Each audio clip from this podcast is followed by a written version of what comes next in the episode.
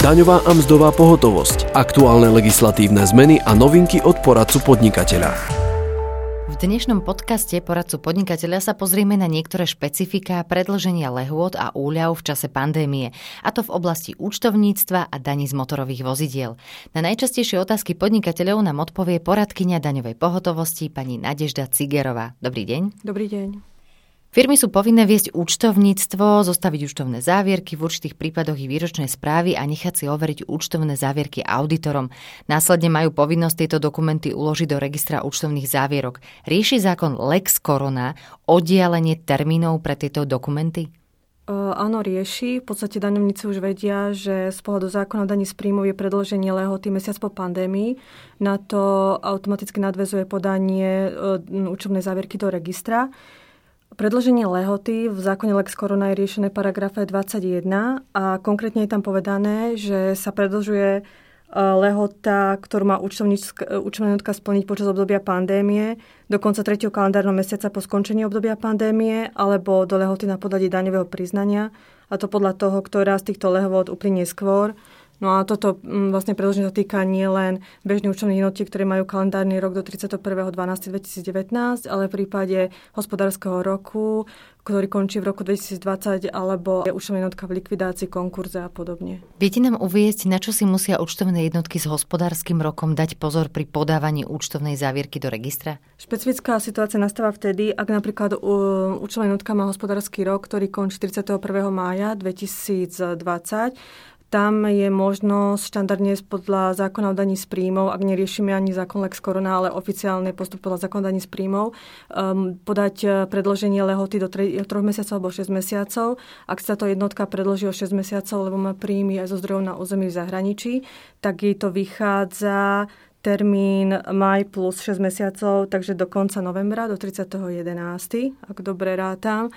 A v vtedy by mal teda podať toto daňové príjmy 30.11. Predpokladajme, že pandémia skončí v auguste. Štandardná lehota je mesiac po pandémii na podanie daňového priznania, čo je koniec septembra. Tak teraz môže účelná jednotka v tomto prípade uplatniť tú neskoršiu lehotu, e, ktorá spadá na základ toho oznámenia do 30.11. Čiže na mesiac po pandémii sa neprihliada, keď sa skončí, ale nechá si tú predloženú lehotu, lebo tá je neskoršia a výhodnejšia pre tú účtovnú jednotku. Ak má účtovná jednotka kalendárny rok, zostavuje mimoriadnú účtovnú závierku k 31. decembru 2019. Aké má povinnosti vo väzbe na termíny predkladania účtovných dokladov, ako je správa auditora, respektíve výročná správa? Tu sa zachová lehota podľa zákona o účtovníctve tá pôvodná, to znamená, že účtovná jednotka je povedná uložiť tieto dokumenty, ktoré ste zmienili do konca roka po skončení účtovného obdobia. Čiže ak je účtovné, uh, účtovné obdobie do 31.12.2019, tak do 31.12.2020 musí tieto dokumenty do registra uložiť a lehota sa nepredlžuje, aj keby obdobie pandémie skončilo skôr, alebo proste necháva sa táto lehota. Čo v prípade, ak má účtovná jednotka hospodársky rok a má povinnosť overiť účtovnú závierku auditorom? Lehota na overenie riadnej účtovnej závierky, uloženie správy auditora a výročnej správy uplynie taktiež do konca roka?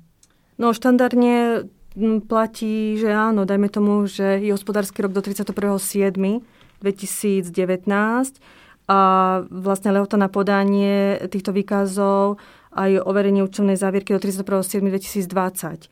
Len ak by vlastne obdobie pandémie skončilo v auguste 2020, tak lehota sa predlží už podľa tohto zmeneného zákona Lex Corona o 3 mesiace takže do 31.11.2020, čiže tam je to troška dlhšie obdobie teda, že viac ako rok. Podnikateľov by zaujímali aj špecifika vo väzbe na archiváciu účtovných dokladov, hoci sa priamo asi obdobia pandémie netýkajú. Aké sú v tomto smere základné skutočnosti, ktoré musí účtovná jednotka zohľadniť? Od roku 2018 sa zmenilo v kontexte zákona o účtovníctve archivačné obdobie späť na 10 rokov a vlastne tam je povedané, že sa majú archivovať 10 rokov od obdobia, ktorého sa týkajú. Čiže za rok 2019 e, by sa mali e, archivovať do roku 2029, 2019 plus 10 rokov.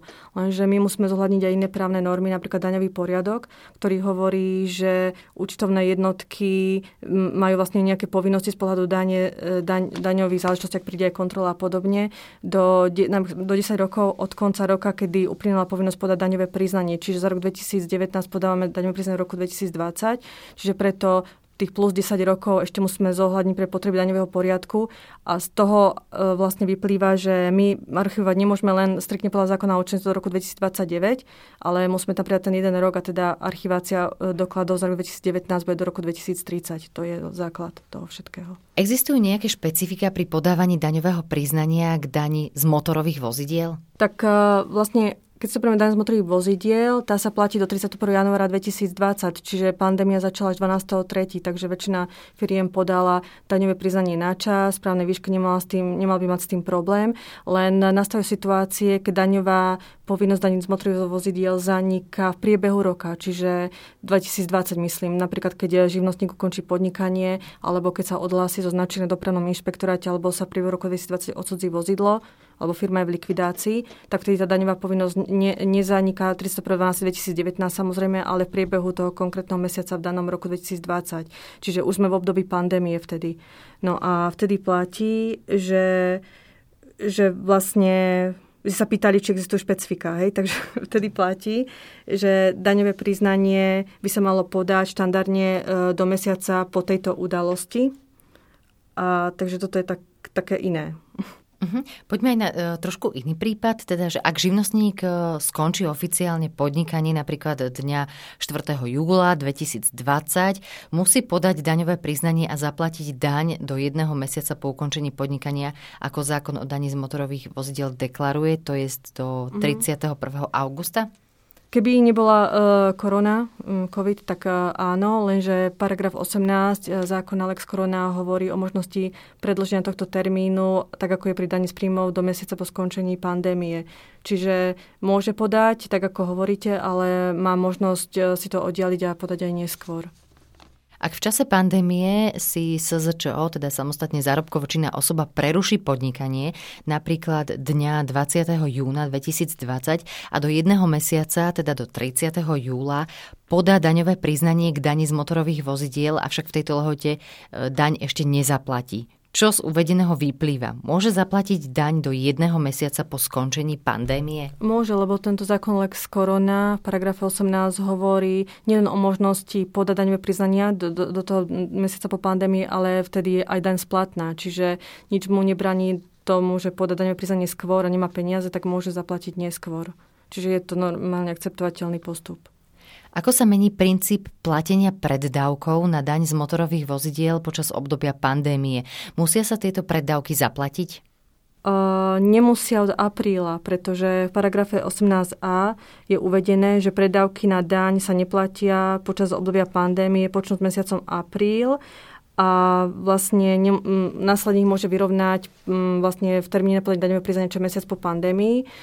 Tu takisto treba podotknúť, že nič nebráni daňovníkovi, aby platil tie predávky na ďalej, ak tak chce urobiť. To znamená, že by nemusel potom následne doplácať veľkú výšku dane z motorových vozidiel, alebo si môže požiadať správcu dane o platenie predávku na daň ináč. Čiže je to na jeho rozhodnutí. Ale sú tam aj tieto benevolencie, o ktorých sme sa rozprávali. Ďalšie príklady môžete nájsť na stránke daňovecentrum.sk. Za odpovede na najčastejšie otázky ďakujeme poradkyni daňovej pohotovosti pani Nadežde Cigerovej. Počúvali ste podcast Poradcu podnikateľa.